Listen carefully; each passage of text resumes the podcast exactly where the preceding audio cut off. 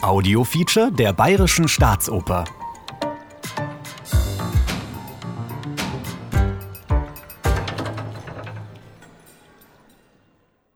Die Geschichte der Oper Psychody Lischki Bistroschki, das ist tschechisch und heißt etwa Die Abenteuer der Füchsin Schlaukopf, auf Deutsch aber meist Das schlaue Füchslein, diese Geschichte beginnt mit einem Lacher. Es lachte an einem Sommertag des Jahres 1920 im Hause des Komponisten Leos Janacek, dessen Haushälterin Marie Stejskalova. Frau, was ist so komisch? Die Bistruschka, gnä Herr. Was für eine Bistruschka? Liest's denn der gnä Herr nicht? Vom Tjeschnochlidek in der Lidove Novini. Ich reichte ihm die Zeitung, er schaute die Abbildung an, las den Text und schmunzelte.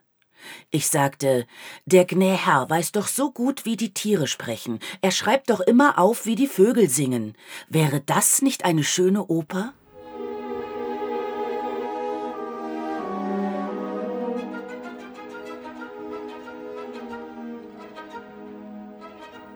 So erinnert es die Stejskalova, die dem Komponisten 44 Jahre den Haushalt führte, in ihren Memoiren über das Leben in der Nähe eines großen Mannes mit merkwürdigen Beschäftigungen.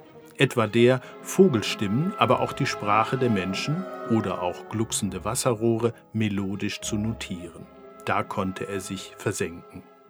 Womöglich fehlte ihm deshalb die Zeit, die lustigen Bildergeschichten von der Füchsin Schlaukopf, vom Förster, vom Fröschlein und der blauen Libelle anzuschauen, die da in der Lidove Novini zwischen April und Juni 1920 in Fortsetzungen abgedruckt erschienen.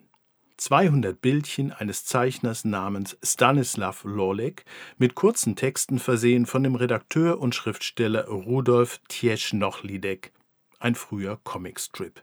Und Janacek, ein Komponist von fast 70 Jahren und inzwischen eine nicht mehr nur lokale Berühmtheit im mährischen Brünn, muss es wohl blitzartig erfasst haben, ja, das wäre eine schöne Oper.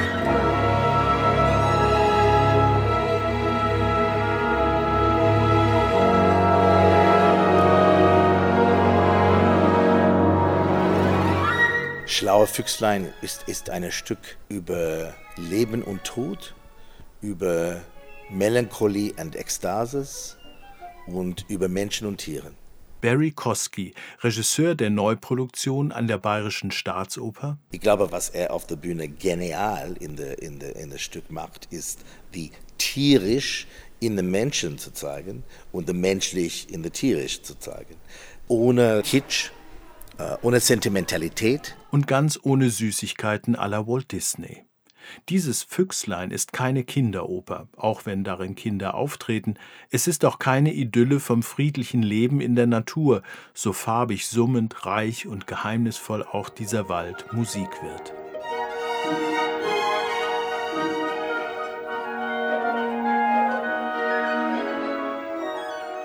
Janacek hatte sich aus der Zeitungsvorlage sein Libretto selbst gemacht. Episoden aus dem Leben der schlauköpfigen Füchsin.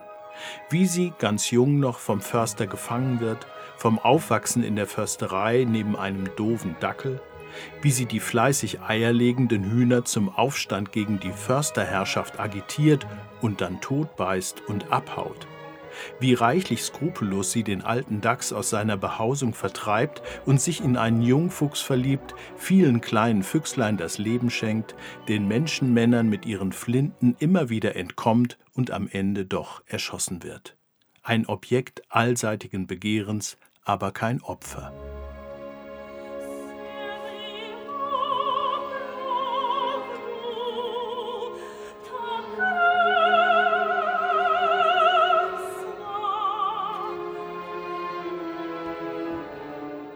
In diesem Wald können die Tiere sprechen, aber nur unter sich. Sie sprechen übrigens Tschechisch und das ist im Fall Janacek keine Nebensache, eine Sprache, die Nicht-Tschechen rätselhaft vorkommt. Es ist so komplex, es ist nicht wie Russisch, es ist nicht wie Ungarisch, es ist nicht wie Polisch. Barry Kosky, das hat eine so besondere Farben, diese Konsonanten und Vowel Sounds. Und wie Janacek verbindet das mit seiner Conversation-Stil, Und wie er vertönt diese Sachen und die Komplexität. Janaceks Konversationsstil, das meint, wie seine Menschen oder hier Tiere auf der Bühne singen, folgt so genau es geht dem Duktus des gesprochenen Tschechisch. Und nicht nur das. Die Figuren im Füchslein Sing sprechen im brünner-mährischen Dialekt. Der Reviernik, der Förster, etwas mehr, der gebildete Schulmeister etwas weniger. Wir Nicht-Tschechen kommen da nicht mit und Übersetzungen sind eben nie der ganze Janacek. Es geht uh, Mirga Graschinite Tiller, die in München das Füchslein dirigiert. Es ist eine unglaubliche Dichte und Menge an tschechischem Text. Eigentlich, was wir hier alle tun, unter anderem ist eine Piedestal und, und, und Statue für die tschechische Sprache äh, bauen. Pschichodi, Lischki, Bistroschki, das ist eben nicht nur ein Wald aus Bäumen, sondern auch aus tschechischen Wörtern. Da muss man durch. Die erste Silbe ist betont und dann die langen müssen ganz, ganz klar lang sein, wie zum Beispiel auch Janacek. Es ist eigentlich Janacek sagen in Deutschland, oder? Sagt man normalerweise. Ist, ist eigentlich falsch. Er soll sich so am Telefon gemeldet haben. Janacek mit langem A in der Mitte. Es half nichts.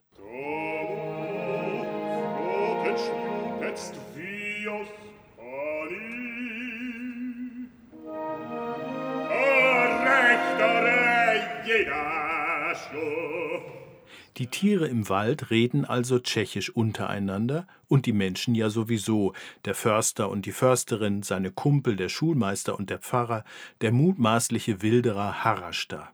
Man trinkt oft zu viel, spielt Karten, redet miteinander und aneinander vorbei. Alle haben ihre Themen, ihre Sorgen. Der Schulmeister ist unglücklich verliebt, der Pfarrer denkt an seine Versetzung, irgendwie denken alle an ein Anderswo und ans Älterwerden. Ich habe das Füchslein für die Welt und die Trauer meiner späten Jahre geschrieben.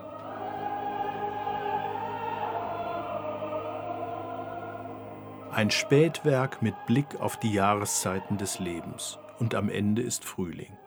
Hier leuchtet ein helleres Licht als in allen anderen späten Janacek-Opern, die diese Füchslein-Geschichte umgeben. Düstere Stücke wie Katja Kabanova oder Die Sache Makropolos und die letzte aus einem Totenhaus erst recht. An Kamilla Stößlova, seine 36 Jahre jüngere und am Ende vielleicht nicht nur platonische Geliebte, schreibt Janacek am 10. Februar 1922 Ich habe Lischka Bistroschka zu schreiben begonnen. Etwas Lustiges mit einem traurigen Ende. Und in diesem traurigen Ende habe ich selbst einen Platz. Und so passe ich hinein.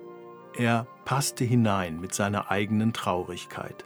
Regisseur Koski hört da genau hin.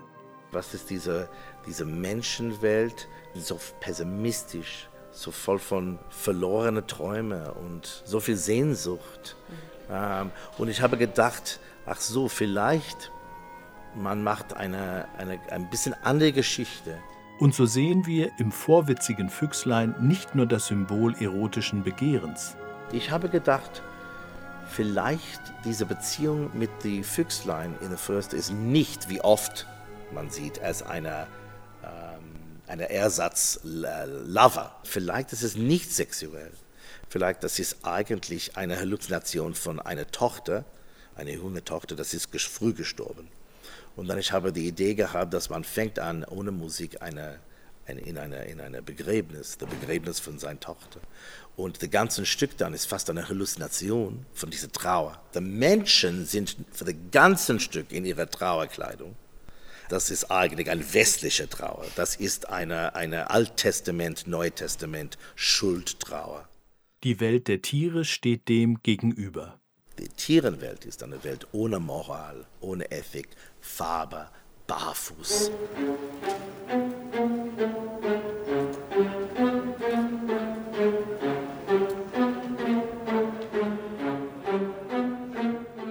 Es ist der Mensch mit seinen Nöten, auch seiner Dummheit und Grausamkeit, der den großen Zusammenhang stört.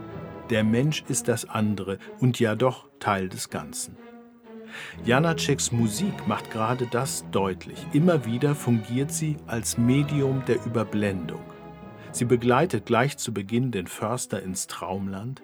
Sie lässt den betrunkenen Schulmeister an seiner Wahrnehmung zweifeln Im Traum auch erscheint sich die Füchsin selbst als junges Mädchen, und am Ende erscheint sie dem alten Förster in einer ihrer Töchter wie aus dem Gesicht geschnitten.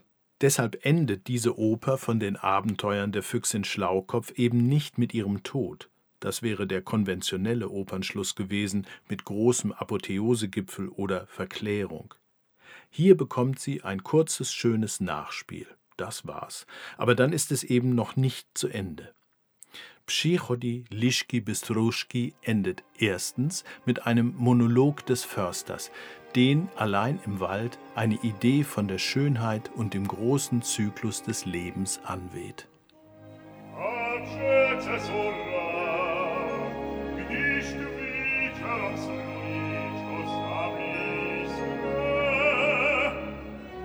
Er kommt zu einer Balance am Ende er denkt, dass er hat Balance. Das ist eigentlich atemberaubend schön. Dass der Fürster nach dieser sagt, ich glaube, es ist wichtig, dass er kommt zu einem Verständnis oder einer eine, eine, eine Hauch von was dieser Frage zeigt. Er kommt zu keinem Verständnis in, in eine religiöse Form. Es ist kein Apotheosis, es ist keine Epiphany. Er hat einen eine tief spirituellen Moment in diesem Monolog. Das müsst ihr spielen, wenn ich tot bin soll Janacek bei der Generalprobe zur Uraufführung des Füchsleins dem Regisseur Otta Sitek zugeflüstert haben, als es zum Schlussmonolog des Försters kam.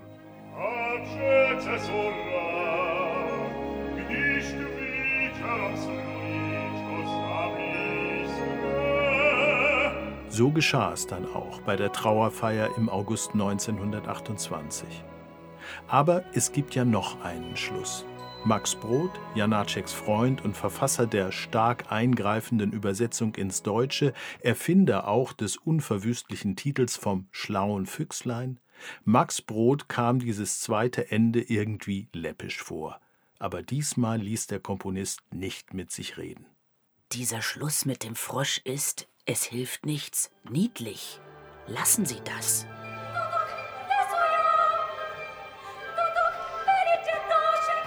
Am Ende nämlich hüpft ein kleines Fröschlein dem Reviernick auf die Nase. So hatte ja alles angefangen. Der schnappt es sich und denkt, es ist der gleiche Frosch wie damals, aber der Kleine zappelt und wehrt sich. Die allerletzten zwei, drei Sätze sind ja auch nicht vom Förster und auch nicht von, von der Füchsin, sondern, sondern vom Frosch. Und zwar sagt der, der Förster, ah, schon wieder du, du eiskalte Kreatur, ganz wie am Anfang. Und er sagt, das bin ja nicht ich, aber mein, mein Großvater hat alles erzählt schon von Ihnen. Eine geniale und eben mit so, irgendwie mit Lächeln. Lösung und Abschluss. So gehört dem Fröschlein das letzte Wort. Die letzte Geste aber gehört dem Förster und man möchte sie für wesentlich halten. Der Förster lässt ganz geistesabwesend die Flinte zu Boden gleiten.